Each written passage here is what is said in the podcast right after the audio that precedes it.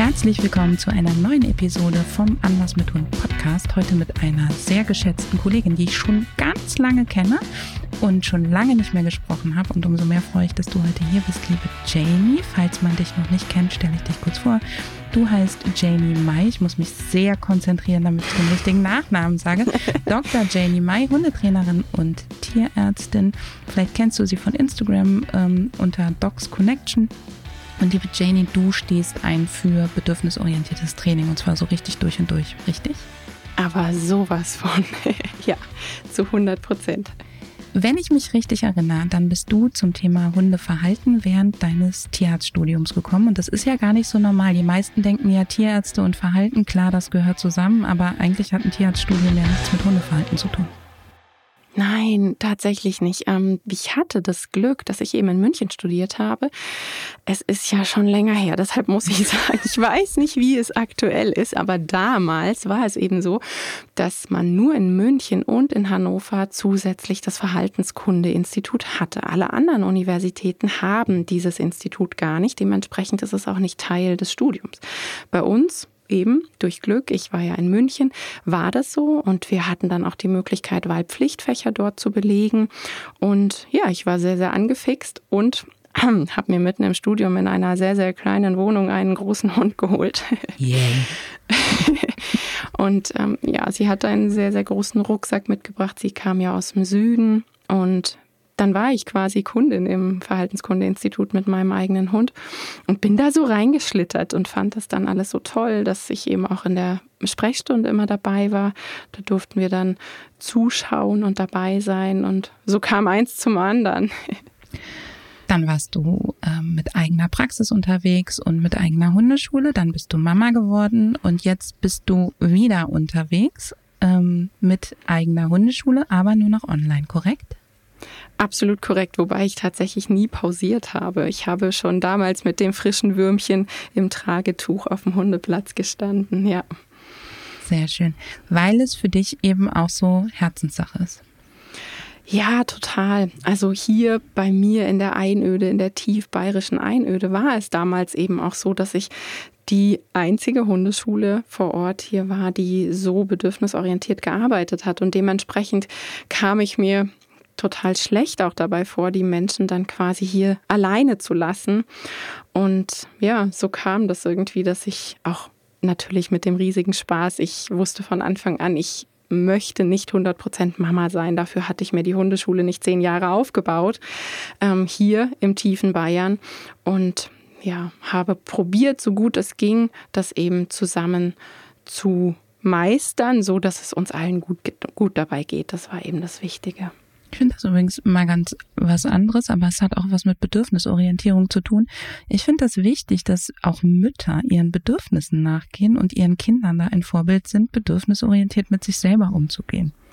Das fand ich eben auch super, super wichtig. Ja, dieses Authentische, gell? Du kannst einem Kind und einem Hund nichts vorgaukeln und schauspielern und ich weiß einfach, dass Arbeiten extrem wichtig für mich ist und eben auch dieses Menschen helfen. Das ist so ein ganz, ganz großes Thema für mich und es wäre nicht gegangen, Vollzeitmama zu Hause zu sein. Das wäre einfach nicht ich gewesen. Authentisch ist ein total schöner Begriff, weil das kennen wir, glaube ich, alle, dass wenn wir unseren Hunden gegenüber nicht authentisch sind, sondern mhm. irgendwas so unterdrücken oder ähm, ähm, versuchen, möglichst korrekt uns zu verhalten oder mhm. möglichst perfekt die Sachen umzusetzen und uns dabei total verkrampfen, dann wirken wir auf unsere Hunde häufig eher passiv-aggressiv und das sorgt dafür, dass wir unsere Hunde nicht nur von uns wegspielen, weil Aggressivität sorgt ja dafür, dass man Distanz vergrößern will zu demjenigen, der aggressiv ist, sondern ähm, auch, dass sie in große Konflikte kommen und dann ganz schnell ähm, ja, stärker erregt sind, Probleme haben, etc. Mhm. Und ich glaube, bei Kindern ist das auch so. Und ich glaube, das ist aber jetzt so mm, der Eindruck, den ich von anderen mitbekomme. Ich bin ja keine Mama. Ähm, dass bei Kindern häufig dann auch so entsteht, so dieses Gefühl, ungeliebt zu sein. Dabei ist das Kind ja nicht ungeliebt, sondern der Mama einfach nur unglücklich in dem Moment. Mhm. Ja, ja, das liegt auch einfach daran, dass die Kinder ja eine ganze Weile brauchen, bis sie wirklich für sich selber einstehen können und auch sich selber spüren, dass sie wirklich auch merken, ich bin ein Individuum und das sind gar nicht meine Gefühle, sondern die Gefühle von jemand anderem. Die berühmt-berüchtigte Koregulation. Yes, yes, genau.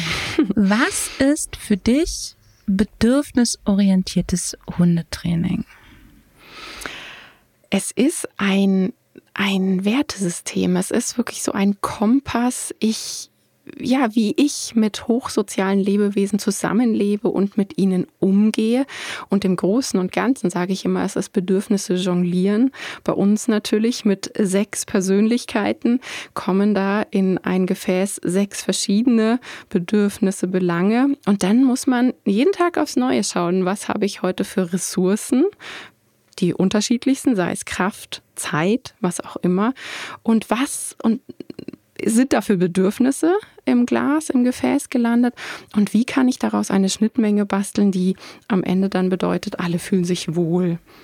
Sechs deswegen, weil du drei Hunde an deiner Seite hast, ein Kind und einen Mann. Und die Reihenfolge war nicht wertend. Ähm, aber nur, dass, dass du als Zuhörerin da draußen nicht denkst, oh Gott, welche sechs Persönlichkeiten gibt es? Nein, nein, es ging um die sechs Persönlichkeiten in Janies Haushalt. genau. genau. Ähm, das finde ich total schön. Es geht am Ende darum, und das ist übrigens was, ich weiß nicht, wie es dir geht. Ich bin ja auch bekennende Mehrhundehalterin. Trotzdem weiß ich auch, dass je mehr Individuen aufeinandertreffen, desto mehr Bedürfnisse treffen aufeinander. Bei uns sind die sehr, sehr unterschiedlich gelagert auch. Meine mhm. Mini ist ja zum Beispiel ein äh, jagdlich sehr motivierter Hund und so der klassische mm, Deutsch-Kurzer im Prinzip vom Charakterzug mhm. her. Die Nayeli als Herdenschutzhund hat ganz andere Bedürfnisse und wir Menschen auch nochmal. Das heißt, je mehr Individuen in einem Gefäß sind, in einem Glas sind, je mehr Bedürfnisse in einem Glas sind, desto mehr muss ich da auch tatsächlich jonglieren, richtig? Mhm. Genau, total. Und natürlich, ich sage da dann immer so dieses Choose Your Battles, weil wir haben nur ein gewisses Maß an Ressourcen. Und es gibt in einem ja, bei uns in einem so bunten Gemisch kein am Ende des Tages scheint jedem die Sonne aus dem Po. Es gibt Situationen, wo man einfach sagen muss, hm, heute habe ich nicht so viel Prozentpunkte abge abgekriegt, aber das ist dann okay für mich, weil ich weiß, ansonsten hätte ich hier und da einige Battles gehabt und es wären sehr unschöne Emotionen auch da gewesen, die ich hätte begleiten müssen, die mich auch Kraft kosten und dem dementsprechend ist es wirklich ein, ja, man, man muss immer so ein bisschen äh, jonglieren und schauen, wie ist das für den heutigen Tag am besten. Und das Gemeine ist, nur weil das heute geklappt hat, heißt es nicht, dass es morgen klappt. Und das ist so das Gemeine, dass es kein Schema F gibt, wo man sagen kann, Mensch, jetzt habe ich es raus. So machen wir das jetzt jeden Tag. Da war so viel doch schon drin. Ich will noch mal so einen kleinen, kleinen Schritt zurück zu was, was, was du am Anfang gesagt hast, nämlich bedürfnisorientiertes Hundetraining ist ein Wertesystem. Ich weiß nicht, ähm, wie es dir geht. Zu mir kommen ganz häufig Menschen, die sagen, ja, aber ich arbeite doch schon bedürfnisorientiert oder ich habe doch vorher schon bedürfnisorientiert gearbeitet, warum klappt das nicht oder warum hat es geklappt? Oder aber auch die sagen, ähm, ich will bedürfnisorientiert arbeiten, aber das, was XY macht, will ich nicht, da bin ich, das passt nicht. Und ich darf dann immer erst mal erklären, dass bedürfnisorientiertes Leben, egal jetzt ob Hundetraining oder sonst was, ja erstmal einfach nur bedeutet, wir machen uns die Bedürfnisse der einzelnen Individuen bewusst. Mhm. Wir versuchen sie im Alltag bestmöglich zu integrieren und im Fall des Hundetrainings auch sinnvoll zu nutzen. Immer mhm. mit dem Wissen, dass wir Bedürfnisaufschub nur begrenzt betreiben können, weil wir sonst nämlich in einem ganz klaren ähm, äh, unangenehmen Situationen für den Hunden sind. Also wir versuchen sie sinnvoll zu nutzen, ohne sie erst besonders groß werden lassen zu können, um sie zu nutzen. Um euch da draußen ein praktisches Beispiel zu geben. Ihr geht mit eurem Hund spazieren, der rennt und ihr ruft den zurück, dem hängt die Zunge bis aus dem Hals, ja. Ihr packt das Wasser aus und gebt dem Trinken als Belohnung. Total super, trifft das Bedürfnis, wäre sicherlich richtig, richtig geil. Ich würde aber nicht auf die Idee kommen, dem erstmal eine Stunde kein Wasser anzubieten, nur damit ich den Rückruf trainieren kann über ein Schälchen Wasser. So. Mhm. Wie geht das dir, wenn du damit konfrontiert wirst, dass bedürfnisorientiertes Hundetraining nicht als Wertesystem, sondern als Methodik gesehen wird? Ich versuche den Fokus von der Funktion wegzubringen. Das liegt ja meistens daran, dass die Leute eben so ein klares Bild haben von der Hund muss funktionieren. Ich mache ABC, damit am Ende das Ergebnis fix dasteht. Und da probiere ich die Leute von wegzuholen. Immer so dieses Platte, der Weg ist das Ziel, dieses Miteinander, wie kommen wir zum Ziel? Und das heißt ja nicht, dass wir nicht zu dem Ziel kommen und dass wir keine Ziele definieren im Sinne von, ich möchte, dass mein Hund in Situation XYZ das und das macht, ja. Ähm, aber der Weg dahin und auch ganz wichtig die Frage, ob die gesteckten Ziele nicht vielleicht ganz viele Zwischenziele brauchen, damit sie überhaupt erreichbar und fair sind. Und ob sie überhaupt die eigenen Ziele sind. Ich mhm. finde, das entdeckt man dann so auf dem Weg zu den Zwischenzielen. Man macht das doch so. Genau, ob das wirklich mein Ziel ist. Also mhm. brauche ich das ähm, oder brauche ich das gar nicht? Ja, genau. Ist es diese Außensicht, gell? Man möchte ja gefallen und ähm, ja, man möchte keine Ablehnung erfahren und dann die Nachbarin guckt schon so, der Nachbar hat letztens gesagt, die Verwandtschaft, die Freunde, das zählt da alles mit rein, das darf man immer hinterfragen. Und gerade im Bereich des Hundetrainings ist es ja auch einfach so, dass viel, was wir im Hundetraining, in der Hundeerziehung, ähm, ihr, ihr, merkt, ich betone das Wort schon so ein bisschen, mhm. weil das mhm. so ein bisschen in mir kribbelt, kommt ja aus einem Nutztierbrauch ohne gute Forschung dahinter bis ja eigentlich bis in die letzten Jahre des letzten Jahrtausends ist der Hund ja der Haushund nicht gut erforscht worden. Das mhm. heißt, da ist ganz viel, war ganz viel Zeit, wo Hunde genutzt wurden, gebraucht wurden, mit uns gelebt haben, wo sich eben Mythen, Erziehungsstile, kulturelle Eigenschaften auf die Mensch-Hund-Beziehung so übergestülpt haben, die aber gar nicht unbedingt so notwendig, sinnvoll, wie auch immer sind. Mhm. Und gesellschaftliche Veränderungen dauern ja sehr lange und deswegen, wenn man diesen bedürfnisorientierten Weg einschlägt, ist das ja auch ganz häufig so, dass erstmal alle ganz komisch gucken, gefühlt. Ja, definitiv. Ja, ja. Ähm, es waren ja gerade Feiertage. Man hat Verwandtschaft und äh, Bekannte getroffen. Das ist jedes Mal wieder. Also gerade wenn man dann eben auch dieses Gesamtbildnis bedürfnisorientiert. Und ich meine das wirklich so, wenn ich mit meiner Familie irgendwo sind, wir zu sechs irgendwo sind, sehe ich alle sechs. Und natürlich weiß ich, dass zwei von den sechs ein erwachsenes Gehirn haben, anders mit äh, Impulskontrolle ausgestattet sein sollten nach besten Möglichkeiten. Es sei denn, sie sind unter Stress. Genau, als die vier anderen und dementsprechend dann auch Entscheidungen für diese Gesamtheit treffe und dass da nicht dieses adultistische, dieses Machtgefälle, ja, aber die Erwachsenen haben doch mehr zu sagen und die zählen doch viel mehr und dass da nicht dieser Blick auf die Gleichwürdigkeit ist und dass dass man damit quasi aneckt oder eben zu großen Augen, ähm, ja, dass es zu großen Augen führt oder zu vielen Fragezeichen, das ist nach wie vor noch so. Ganz, ganz arg, ja. Bei uns auch. Und dann, ich kenne dann auch so Sprüche auch aus der Familie, so, oh, was macht denn ihr so ein Brohai um den Hund? Wo ich da stehe und sage, äh, dieser Hund hat sich nicht ausgesucht, dass der heute mit mir hier ist. Yep. Wenn ich den mit hier hinnehme, dann ist es meine Aufgabe, dafür zu sorgen, dass dieser Hund diese Situation so gut wie möglich empfindet. Und es fängt ja schon vorher an. Der stand ja nicht mit gepacktem Köfferchen bei dir vor der Bude. Nein. Also damit geht es ja eigentlich immer schon los. Nein, der hat sich das nicht ausgesucht. Ja. Von vorne bis hinten nicht. Das heißt, wenn wir über bedürfnisorientiertes Hundetraining ähm, sprechen, dann darfst du, liebe Zuhörerin, für dich ähm, die, dir ganz bewusst machen, dass es viele Bedürfnis, mittlerweile Gott sei Dank viele bedürfnisorientierte Hundetrainerinnen und Hundetrainer gibt, noch immer viel zu wenig. Ähm, aber es gibt viele. Das bedeutet aber nicht, dass die alle das Gleiche machen und alle demselben Schema F folgen, sondern dass da jeweils noch die eigenen Werte ja auch nochmal eine große, große Rolle spielen und auch die eigene Perspektive auf den Hund. Mhm. Total. Und ja, das ganz, ganz hochgradig individuelle Mensch-Hund-Team, was es so nur ein einziges Mal gibt, noch dazu führt, dass es ja total individuell ist. was ein guter bedürfnisorientierter Hundetrainer, eine gute bedürfnisorientierte Hundetrainerin mitbringt, ist das Grundwissen über die Lerngesetze, die darunter liegen und das Bewusstsein für die Andersartigkeit von einzelnen Bedürfnissen. Würdest du das so unterschreiben? Ja. Und auch die unterschiedlichen Ressourcen, die zur Verfügung stehen. Da achte ich immer noch drauf, weil es natürlich einen Unterschied macht, ob da jemand alleine mit seinem Hund lebt oder ob da gerade ein Baby und noch ein Kleinkind nebenher rumrennen. Yes.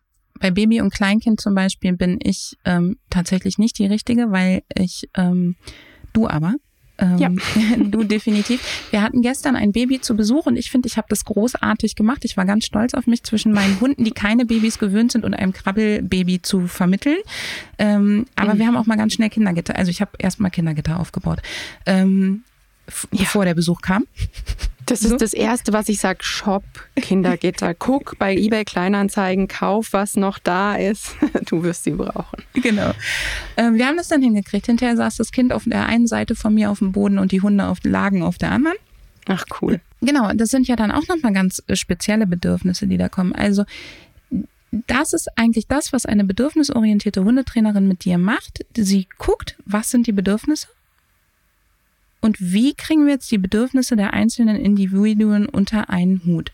Und Janie, wenn du das anfängst mit Menschen zu arbeiten, dass du wirklich sie auf diesen bedürfnisorientierten Weg holst oder begleitest, weil sie müssen ja schon das Bedürfnis haben, so zu arbeiten. Ähm, was sind so die ersten Sachen, auf die du achtest, wenn du Teams kennenlernst? Druck rausnehmen erstmal Druck rausnehmen. Dieses, das muss am besten morgen. Können wir das nicht machen, dass das heute Abend schon klappt? Wie oft soll ich das wiederholen, damit es klappt? Ja, sie davon runterzuholen. Zeit zu verschaffen. Durch Management Zeit zu verschaffen. Das ist immer so das allererste.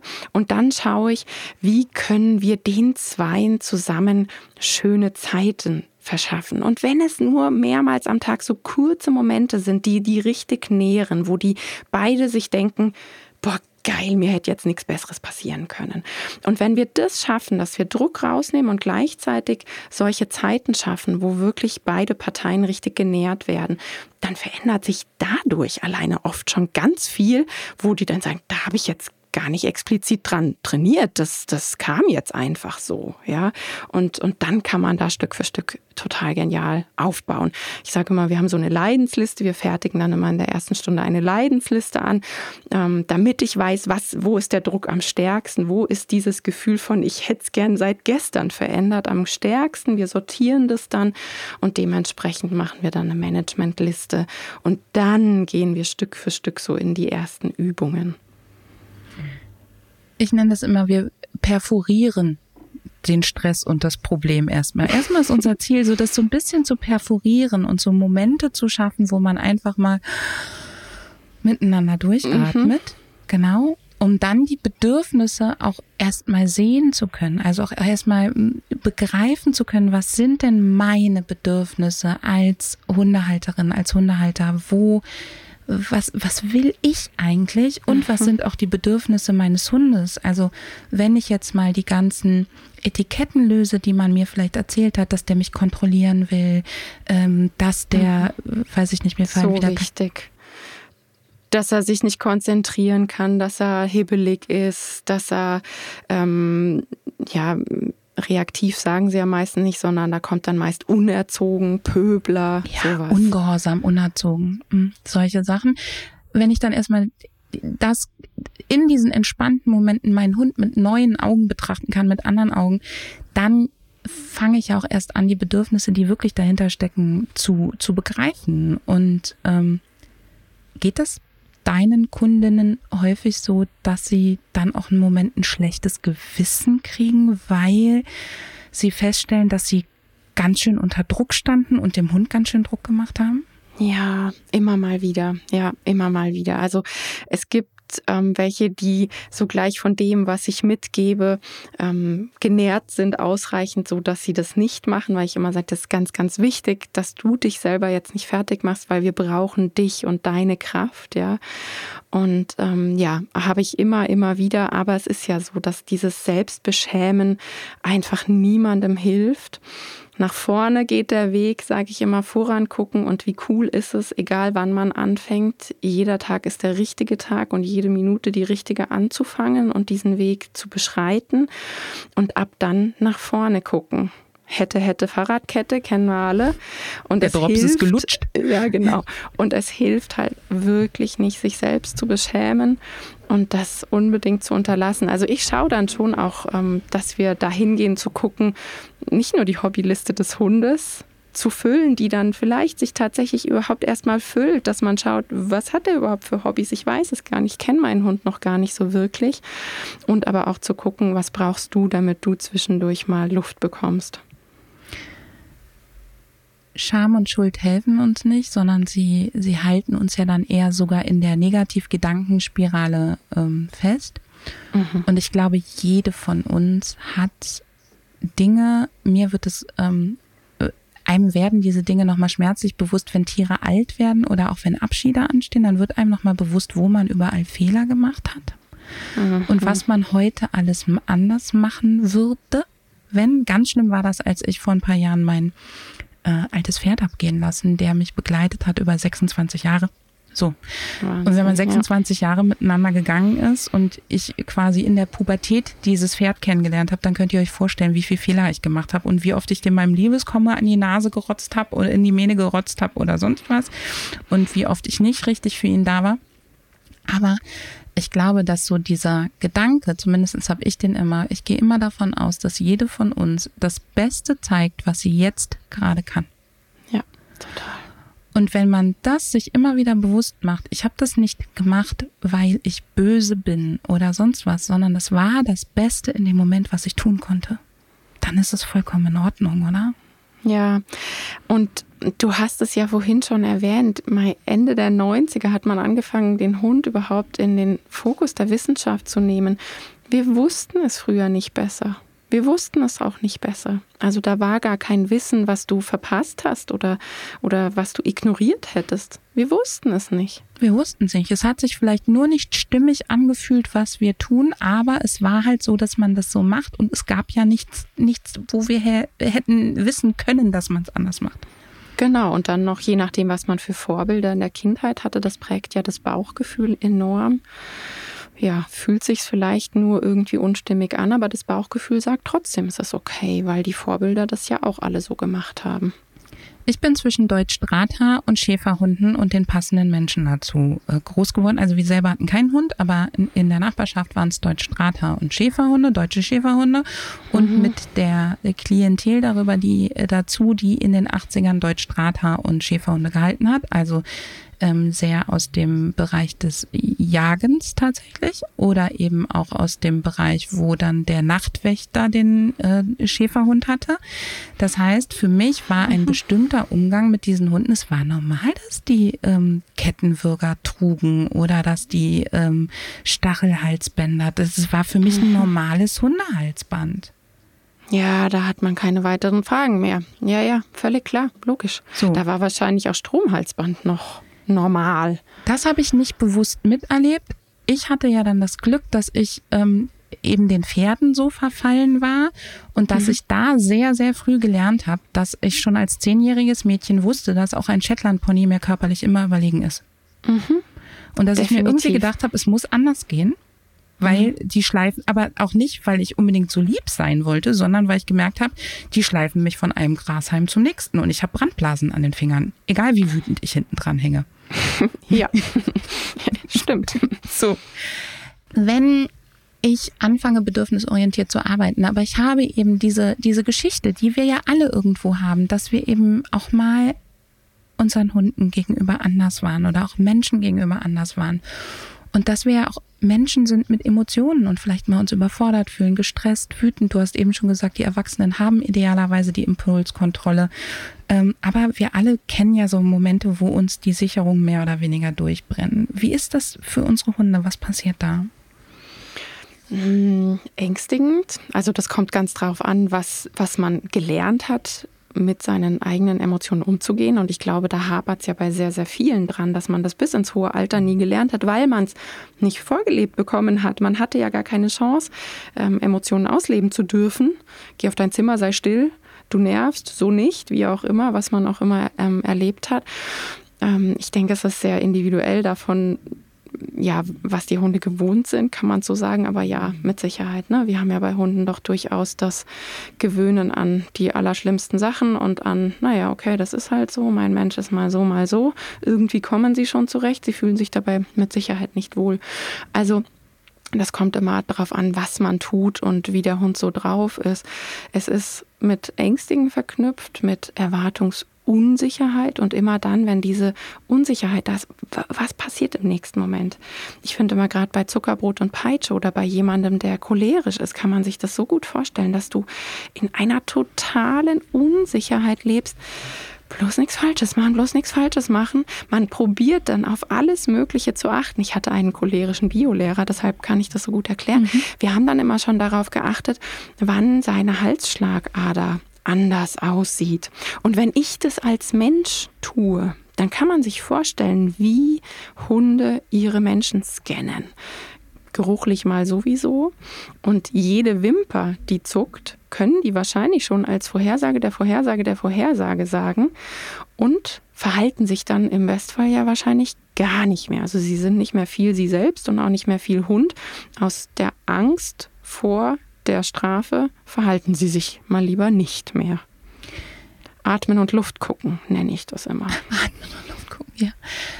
Es ist ja erwiesenermaßen einer der psychosozial größten Stressoren, wenn man mit Vorgesetzten zu tun hat, zum Beispiel, die oder Erziehenden, ne, mit Erwachsenen zu tun hat als Kind, mhm. die sehr launisch sind und sehr unberechenbar. Ich konnte mhm. bei meinem alten Chef, ich wusste daran, wie die Kleiderbügel in der Garderobe klimpern und wie er seine Tasche an den Schreibtisch gestellt hat, wusste ich, wie die Laune ist. Oh und ob Gott. ich mir in der nächsten halben Stunde den Gang dorthin erstmal besser spare. Und quasi mhm. jeder, man hat es auch so richtig gemerkt damals im Büro, dass alle so, so eigentlich waren sie nicht mehr da. Mhm. Man hat sich auch mhm. überlegt, ob man jetzt auf Toilette geht oder sich einen Kaffee holen geht, aus der Angst heraus auf dem Flur jemanden zu treffen, der so. Oh Gott. Genau, ja, ganz, ich, ganz ich fühl's gerade. Ich habe Schweiß. Ich mhm. fühl's. Ich merke auch, ich werde sofort ganz kribbelig. Was aber cool war, war, dass der wirklich an sich gearbeitet hat und irgendwann mal reingekommen ist und gesagt hat, ich arbeite Scheißlaune, geht mir einfach aus dem Weg. Und damit konnten wir alle umgehen. Ja, das war total voll. irre. Mhm. Und vorher war das so, dass man eigentlich nur auf dieses Gewitter gewartet hat und dann fast froh war, wenn es Gewitter kam, weil dann wusste man, jetzt ist, ist vorbei. es vorbei. Mhm. Mhm. Ich kann es voll nachvollziehen, ja, total. Und das ist so das, was ich immer versuche, wenn Leute zu mir kommen, die sagen, oh, ich habe mit dem Hund, aber bisher bin ich echt krass anders umgegangen, dass ich dann sage, es ist alles okay und es wird dir zwischendurch jetzt auch nochmal passieren, dass du aus dem Hemd springst. Tu mir einen Gefallen, wenn du es merkst vorher, dann sag deinem Hund, ich bin jetzt scheiße drauf, hier hast du eine Beschäftigung, geh aus dem Raum, flip aus. Und wenn du es nicht vorher merkst, sondern es dich überkommt, dann atme danach dreimal tief durch und guck einfach, dass du dich dann nicht über Schuld und Scham noch so dran festhältst. Mhm, total. Dieses Strategien erarbeiten für die Momente finde ich super wichtig. Und das ist tatsächlich auch was, was ich immer, wenn ich ähm, Baby-Kind-Beratung mache, mit aufnehme, weil da kommen so Momente, wo du, also mir ging das auch so, wo ich dann, oh, Wahnsinn, Wahnsinn, wo ich wirklich dachte so, holy, wer, bin ich? Wer ist das da in mir? Da wären wir bei den verschiedenen Persönlichkeiten. ähm, dass wirklich Schlafmangel und auch die komplett gekappte Selbstwirksamkeit zu beginnen. Mhm was das mit mir gemacht hat. Und ich hatte dann auch diese Strategie, weil ich einfach wusste, meine Hunde haben gar nichts damit zu tun. Ich habe einen Raum, den kannten sie schon früher, das war die Ruhezone, mein früheres Büro mit Türgitter davor. Das, dieser Raum hat einen Namen. Dann habe ich diesen Namen des Raumes gerufen, eine Handvoll Leckerlis hinterher und das Türgitter zugemacht mhm. und bin in einen anderen Raum und habe die Tür zugemacht. Mhm. Meine Hunde kennen das Signal, ich brauche jetzt drei Minuten. Mhm. Die wissen das genau. Ich sag dann, Mädels, ich brauche jetzt drei Minuten. Dann kriegen die, wissen die genau, ich gehe noch vielleicht noch einmal in ihr, also nein, die wissen sehr genau, ich gehe noch einmal in ihren Goodie-Schrank. Dann gibt's für jeden mhm. irgendwie ein Goodie oder sonst was. Und, und dann gehe ich. Mhm. Dann gehe ich raus. Und ich kenne das total gut, weil ähm, gerade dann, wenn du jetzt auch als Zuhörerin oder Zuhörer vielleicht in einer Phase bist, wo dein Hund ganz viel Aufmerksamkeit braucht, weil er sich in deiner Umwelt noch nicht zurechtfindet, weil er vielleicht Probleme mit anderen Hunden hat oder sonst was, das ist für dich auch anstrengend. Mhm. Selbstwirksamkeit kappen ist ja was, was wir seit Corona sehr, sehr gut nachfühlen können, weil nicht nur das jetzt nicht können, sondern ich will es zwar gerade gar nicht, aber wenn ich wollen würde, könnte ich nicht das macht ja schon die Hormone in den Keller. Mhm. Total. Und, und ich glaube, da kann man seit Corona, also mir geht es zumindest so in der Arbeit, dass ich merke, dass man das seitdem viel besser transportieren kann. Weil das Gefühl jeder kennt seit den Lockdowns. Leider glaube ich allerdings äh, schafft es nicht jeder, das auf den Hund, noch nicht auf den Hund zu münzen, ähm, was die Selbstwirksamkeit angeht. Ich habe nämlich gestern leider auf Social Media geguckt und habe wieder einen Beitrag gesehen, äh, sechs Dinge, die du bei deinem Hund auf keinen Fall tun solltest. Und dann ähm, stand unten irgendwie ihm auf dem Spaziergang Entscheidungen überlassen oder so. Und ähm, dann, da, da habe ich dann ja wieder so leichte, leichte Pickelchen gekriegt. Ähm, kommen wir so ein bisschen zurück zum bedürfnisorientierten Hundetraining. Das heißt, du und ich werden zwar auf, den, auf einem ähnlichen Wertekorridor arbeiten und auch teilweise mit ähnlichen Werkzeugen, trotzdem würde ich sagen, dass wir unterschiedlich arbeiten. Jetzt wird ein Kunde, der von dir zu mir oder umgekehrt geht, sich zurechtfinden mit den verschiedenen Systemen und trotzdem wird er vielleicht mal verwundert sein und sagen, ja, aber die Anna hat gesagt oder wie auch immer, weil es eben bei uns kein Schema F gibt. Mhm, absolut. Zum einen das und, und also das merke ich auch immer, man hat ja auch entsprechendes Klientel, was so ein bisschen zu den eigenen Hunden passt. Gell? Ähm, ja klar, ich habe drei Hütehunde, ich habe zwei Stresshunde, einen angstaggressiven Hütehund gehabt. Na, natürlich ist das ganz klar, was man dann auch entsprechend als Tools hat und dass, dass ich über ganz andere Managementmaßnahmen als Mama verfüge als du und dass du durch Pferdeleben bei euch am Haus noch ganz, ganz andere Tools in der Tasche hast als ich und, und ja mit anderen Dingen auch konfrontiert bist. Und das prägt ganz arg. Und unsere Persönlichkeit, wie man Dinge erklärt. Ich denke, das kann jeder nachvollziehen. Du kannst fünf Sachen auf fünf verschiedene Weisen erklärt bekommen und es trotzdem vielleicht fünfmal absolut nicht verstehen. Und dann kommt eine sechste Person und erklärt genau das Gleiche, aber in anderen Worten. Und du denkst dir, jetzt habe ich es endlich kapiert. Warum hat mir das dann vorher keiner erklären können? Oder sie benutzt sogar dieselben Schlagworte, hat aber eine andere Betonung oder eine andere irgendwas, ja. was dich einfach anspricht als Mensch, weil wir sind ja nun mal auch ähm, Menschen, emotionale ja. Wesen. Und dann kannst du es von ihr viel besser annehmen. Genau. Deswegen muss ich immer schmunzeln, wenn ähm, Menschen sagen, die Methode funktioniert oder die Methode funktioniert nicht, weil ich glaube, dass das, also erstmal bin ich davon überzeugt, dass leider fast jede Hundetrainingsmethode funktioniert, solange funktionieren nur heißt, der Hund macht hinterher bestimmte Dinge. Für mich funktioniert nicht jede Trainingsmethode, weil ich ah, das Ziel habe, dass ich am Ende Hunde habe, die finde ich auch noch einen ganz wichtigen Aspekt, über den wir gleich mal kurz reden können, die in meinem Alltag sich gut zurechtfinden, die sich wohlfühlen in meinem Alltag, die aber trotzdem in meinem Alltag nicht komplett frei in ihren Entscheidungen sind, sondern für mich lenkbar bleiben müssen. Nur dass ich das eben auf der Basis mache, dass sie gerne auch lenkbar sein wollen und auch können. So, ja. das wär, heißt, wir arbeiten uns da zusammen im Rahmen, während es andere Methoden gibt, wo der Hund dann einfach nur noch funktioniert. Genau, der wird in den Rahmen ge gepresst, damit es eben genau dieser Rahmen ist, den sich der Mensch ausgedacht hat. Und bei uns ist es ja durchaus auch so, also zumindest auch in meinem eigenen Leben, ich könnte jetzt niemals sagen, Kenny, weißt du was, wir packen jetzt die Koffer und wir ziehen jetzt in München an die Hauptstraße, weil ich habe jetzt sowas von Bock aus der Einöde in die Innenstadt zu ziehen. Das, das würde halt bei dir nicht vorstellen. Nicht Ja, stimmt. Ihr gelogen. wohnt da auch sehr schön. ja, wir wohnen in der Einöde. Ja, nein, also es wäre gelogen. Ich würde das nicht wollen und ich würde da genauso Probleme haben wie der Border Collie. Aber ja, gewissen Methoden, mit unserem bedürfnisorientierten Training wollen wir das gar nicht, dass wir den Hund in diese Form pressen, dass er da reinpasst, weil er da nicht reinpasst, weil das zu ihm überhaupt nicht passen würde und für ihn Stress bedeuten würde und er wenig Prozentpunkte des Tages er selbst ist und ein Hund ist.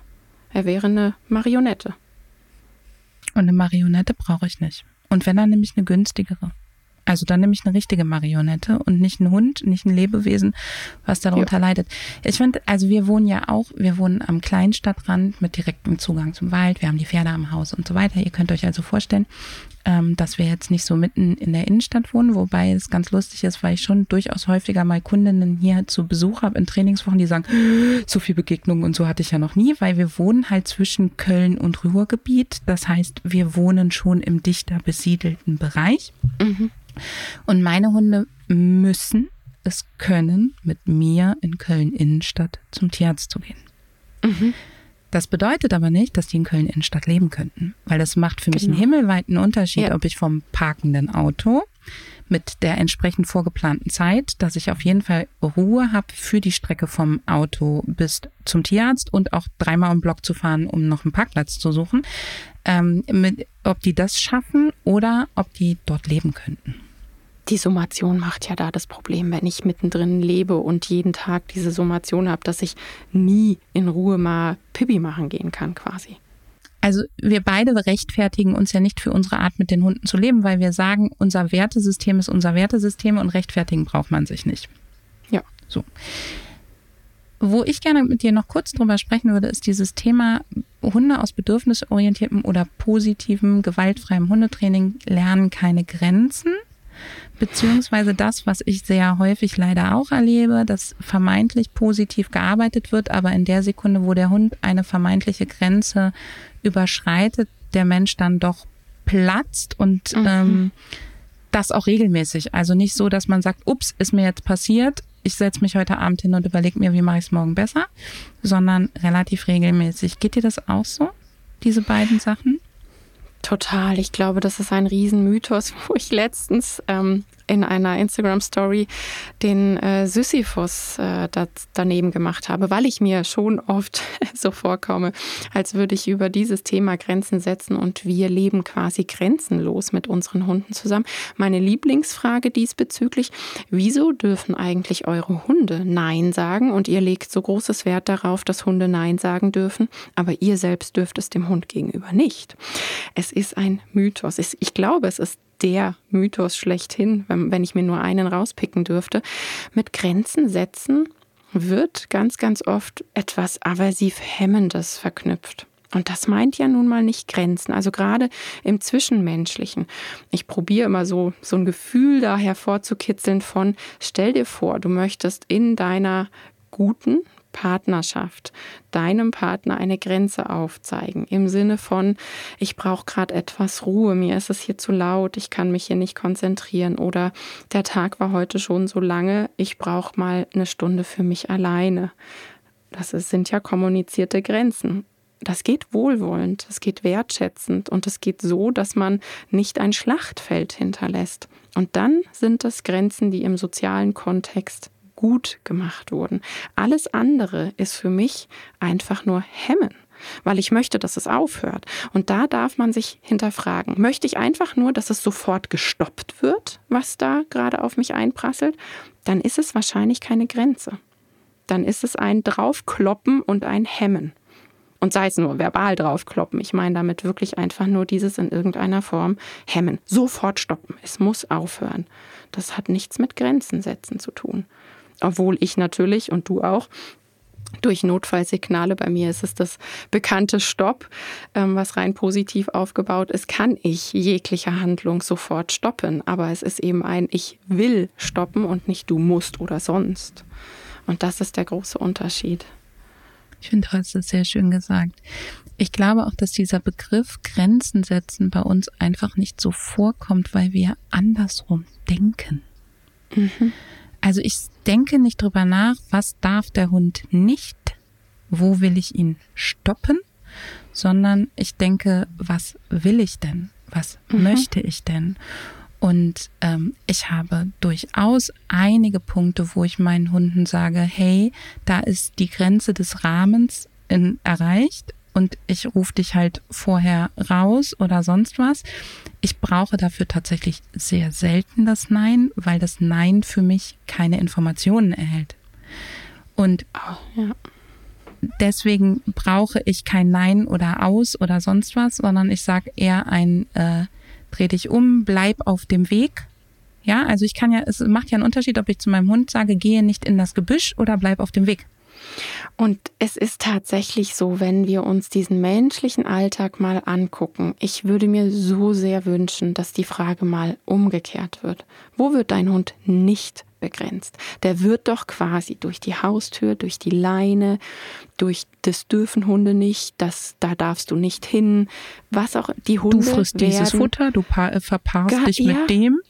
Oder nie wieder mit irgendwem. Oder nie wieder ja. mit irgendwem. Genau. Du darfst dich jetzt so und so lange mit deinem Kumpel treffen, weil dann müssen wir gehen. Und das ist der Kumpel.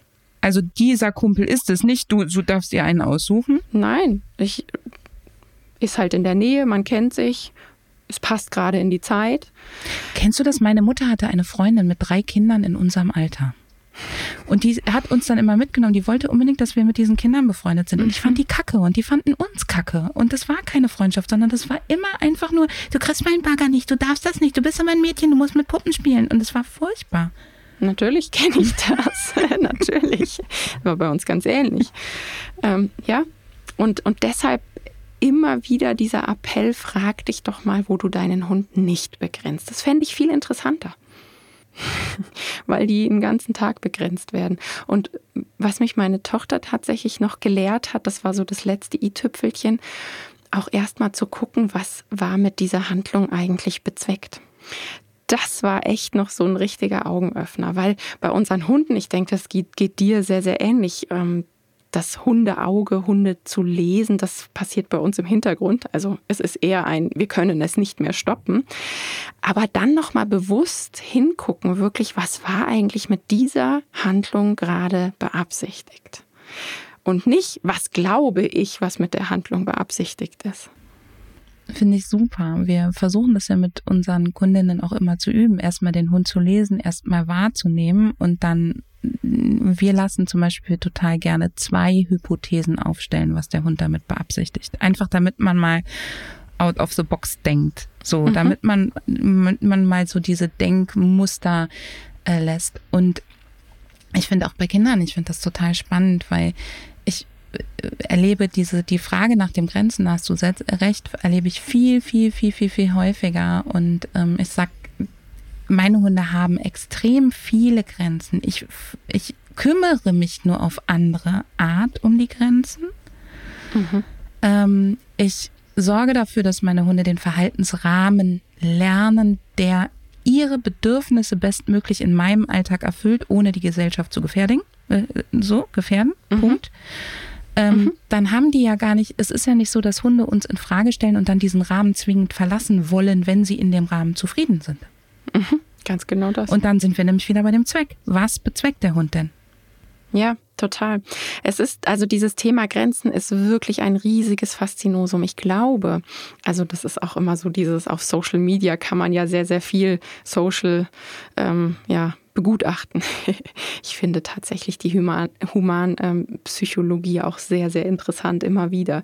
Und auf Social Media kann man da ja sehr, sehr viel beobachten, dass gerade aus dem Sektor, die bei mir im Feed super laut, sage ich jetzt mal, nach Grenzen rufen und, und gleich draufkloppen auf uns, weil unsere Hunde grenzenlos sind und laissez-faire, dass eben diese Personen, sobald ich eine wohlwollende und wertschätzende Grenze ziehe und sage, hm, ich finde es nicht so gut, wie du mit, meinen, äh, mit meiner Community umgehst oder diese Kommunikation gefällt mir nicht, scroll doch mal bitte weiter, das sind die Personen, die ich am Ende blockieren muss, weil sich das so hoch bauscht, dass eben wohlwollende Grenzen nicht akzeptiert werden, weil mit Ablehnung können die wenigsten umgehen.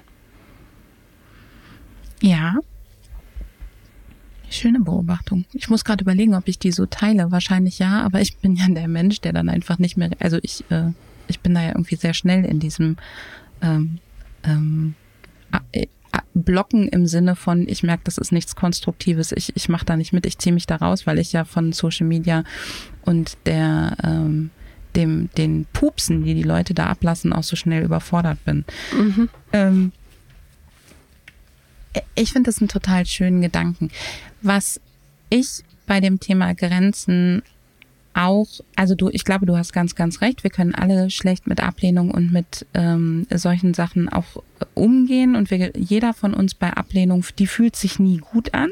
Und dann ist es eben eine Frage, wie man, wie man damit umgeht. Für mich ist es häufig diese Frage nach den Grenzen auch von Menschen, die sich erst gar keine Gedanken machen und dann plötzlich impulsiv reagieren müssen, weil sie in Situationen kommen, die ähm, so nicht sinnvoll sind oder wo sie dann in, aus der Not heraus ähm, agieren müssen. Und ich vergleiche das immer ganz gerne mit dem Straßenverkehr, weil du fährst auch nicht mit 180 ja Sachen unangeschnallt bei Rot über eine Ampel und wunderst dich dann, dass du einen Unfall machen musst. Und häufig kommt dann ja gerade bei diesem Grenzen setzen Diskussionen kommen immer diese Situationen mit, ja, aber der Hund springt von dem Bürgersteig vor einen LKW, soll ich den jetzt springen lassen? Aber das ist ja nicht genau das ist ja nicht Grenzen setzen, sondern das ist ja ein Agieren aus der Not heraus, wo man vorher die Situation überhaupt erst hat aufkommen lassen. Und ich habe vor ein paar Monaten irgendwo auf Social Media gesagt, dass man eben für ein strukturiertes, bedürfnisorientiertes Hundetraining, in dem man eben ohne das Nein und das Aus und solche Sachen auskommt, weil man den Fokus auf das jetzt, was will ich eigentlich, vielleicht auch manchmal drei Gehirnzellen im Vorfeld mehr braucht.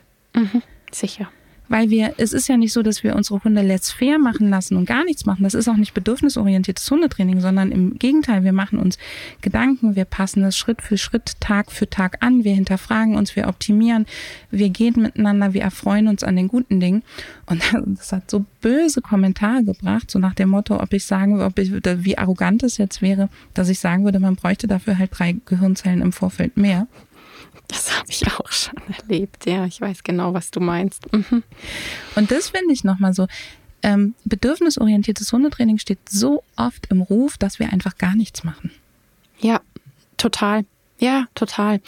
Weil also das ist meine Hypothese dazu, dass ja, wenn du in den anderen Sektor schaust, das Training viel, ja, man muss schon sagen, ne, es zieht die Blicke auf sich, weil es natürlich sehr, sehr pompös aussieht, wenn der komplett ausflippende Hund dann auf einmal zack, ruhig ist. Da hast du einfach so eine Diskrepanz von 180 Prozent zu null. Und bei uns kommt es nicht zu den 180 Prozent, weil wir all das, was der Hund uns davor sagt, nicht überrennen und nicht überlaufen. Ich sage immer, ich mache doch nicht eine Arschbombe mit, mit Anlauf in dem Problemverhalten, obwohl der Hund seit fünf Kilometern mit mir kommuniziert sondern dieses Vorausschauende, dieses Vorausblickende und dementsprechend ist es dann ja auch ein nachhaltiges Training, weil ich in einem Bereich arbeite, wo mein Nervensystem und das Nervensystem des Hundes tatsächlich noch beieinander sind und wo es auch in Ordnung ist, wenn dein Nervensystem mal nicht beieinander ist, weil dein Hund nämlich nicht darauf angewiesen ist, dass du die ganze genau. Zeit mit beiden Augen bei ihm bist. Ganz genau. Ja. Pompös ist ein schöner Begriff. Ich sage meistens spektakulär und ich hatte mal eine riesige Diskussion, da hat der WDR hier angeklopft wegen eines Drehs. Da sollte es um Angst- und Aggressionsverhalten bei Hunden gehen und die wollten Hundetrainings von mir begleiten.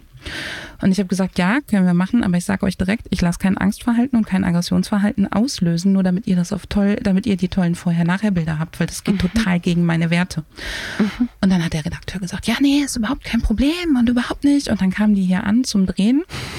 Wir haben einen Drehtag gemacht. Ich hatte ein paar ziemlich coole Kundenteams, die Bock darauf hatten, eben für bedürfnisorientiertes Training an den Start zu gehen, gefragt, ob sie Lust haben, dabei zu sein. Und wir haben dann trainiert. Und ich habe gesagt, eins sage ich Ihnen direkt, ich trainiere mit denen ich bin jetzt nicht diejenige, die mit ihrer Kamera liebäugelt, sondern in der Sekunde, wo meine Teams auf dem Platz sind oder in dem Gelände sind, bin ich bei meinen Teams, weil das ist mein Job. So wichtig, ja. Ja, und es, es ist für mich ein schlechtes Training, wenn ich mich um sie kümmere und in der Zeit passiert was mit einem Hund, was ich dem Hund hätte ersparen können.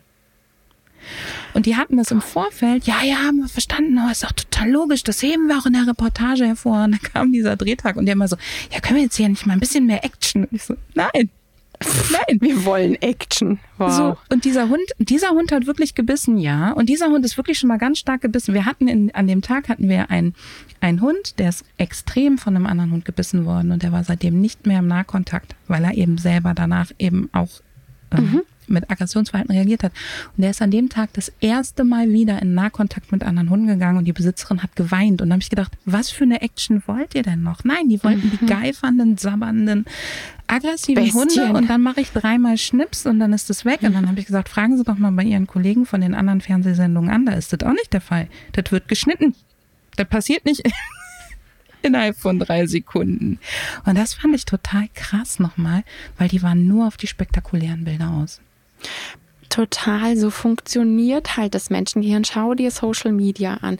Ich werde immer wieder gefragt, ja, aber warum machst du da keine Videos? Und dann Leute, ich habe dann drei Hunde und im Bestfall noch ein Kind dabei. Und dann willst du, dass ich mein Handy rauszück? Ich habe was Besseres zu tun, als das für die Nachwelt festzuhalten. Ich kümmere mich um meine Lieben in dieser Situation und zwar zu 100 Prozent, weil ich dann auch für gewisse Videos meinen Stoffhund hernehme.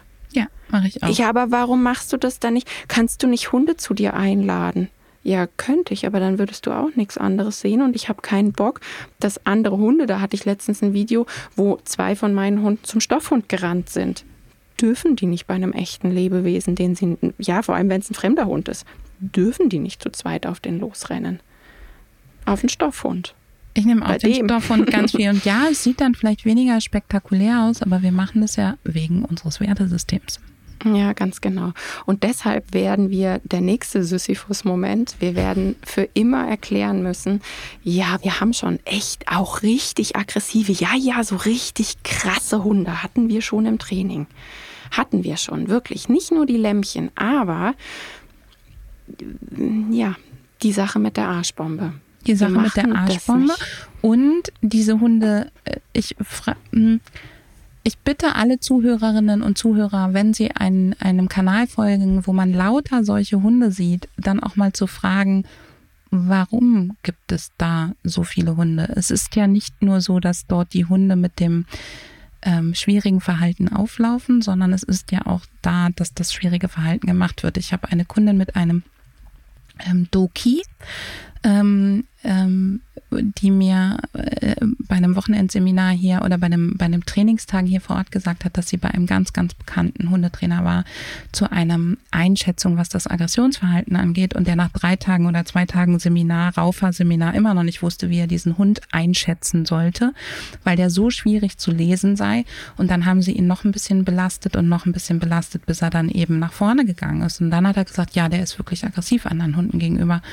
Und das würden wir ja nicht tun, sondern wir wir, meine, meine Lieblingstierärztin, wenn die Triggerpunktuntersuchung macht, die drückt nicht so fest, wie sie kann auf den Schmerzpunkt, sondern die fasst so leicht an, bis sie sieht, ah, da gibt es eine Reaktion. Und je früher diese Reaktion kommt, desto mehr kann sie davon ableiten, wie das Ganze ist. Aber die drückt dann ja nicht fest dazu. Ja, ja, weil uns halt bewusst ist, und da wären wir wieder bei der Basis, Lernverhalten, Neuropsychologie und all diesen Dingen, wenn ein Hund so lange, ich sag mal, mit dem Rücken an die Wand getrieben wird und dann weitergemacht wird, dass jeder Hund irgendwann das machen würde, dann hat der Hund da etwas abgespeichert unter hochgradigem Hormoneinfluss. Und das hätte ich ihm doch einfach ersparen können das Lernverhalten hätte ich ihm ersparen können. Diese Situation in der Form, wie sie abgespeichert wurde, die erspare ich doch. Weil ich habe ja eh schon genug zu trainieren. Ich muss ja nicht noch zusätzliche Dinge erschaffen. Nein, und wir brauchen nicht.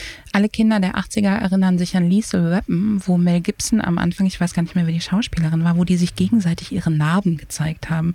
So, wir brauchen ja nicht zeigen, welche Extremfälle wir haben, nur um zu zeigen, wie gut wir sind. Mhm. Und deshalb wird es auf unseren Kanälen immer so langweilige Videos geben. Gell? So schöne. Ja. So schöne, nicht langweilige, schöne Jane. Ja, halt ohne, ohne so Action fürs Fernsehen. ohne Action fürs Fernsehen. Mhm. Wenn ich, was ich bei dir, du hast ja einen ein Mitgliederbereich. Und in mhm. diesem Mitgliederbereich, das passt so zu unserem heutigen Thema, zu unserer Plauderei hier, ist es ja so, dass nicht nur du sichtbar bist, sondern dass du regelmäßig Kolleginnen aus allen möglichen Bereichen hast, die sich aber zu einem gewissen Wertesystem eben öffentlich äußern sozusagen, also die sich dazu stellen. Ähm, ja. Das heißt, was in deinem Mitgliederbereich kann ich, kann ich lernen, kann ich sehen? Wo, worum geht es da?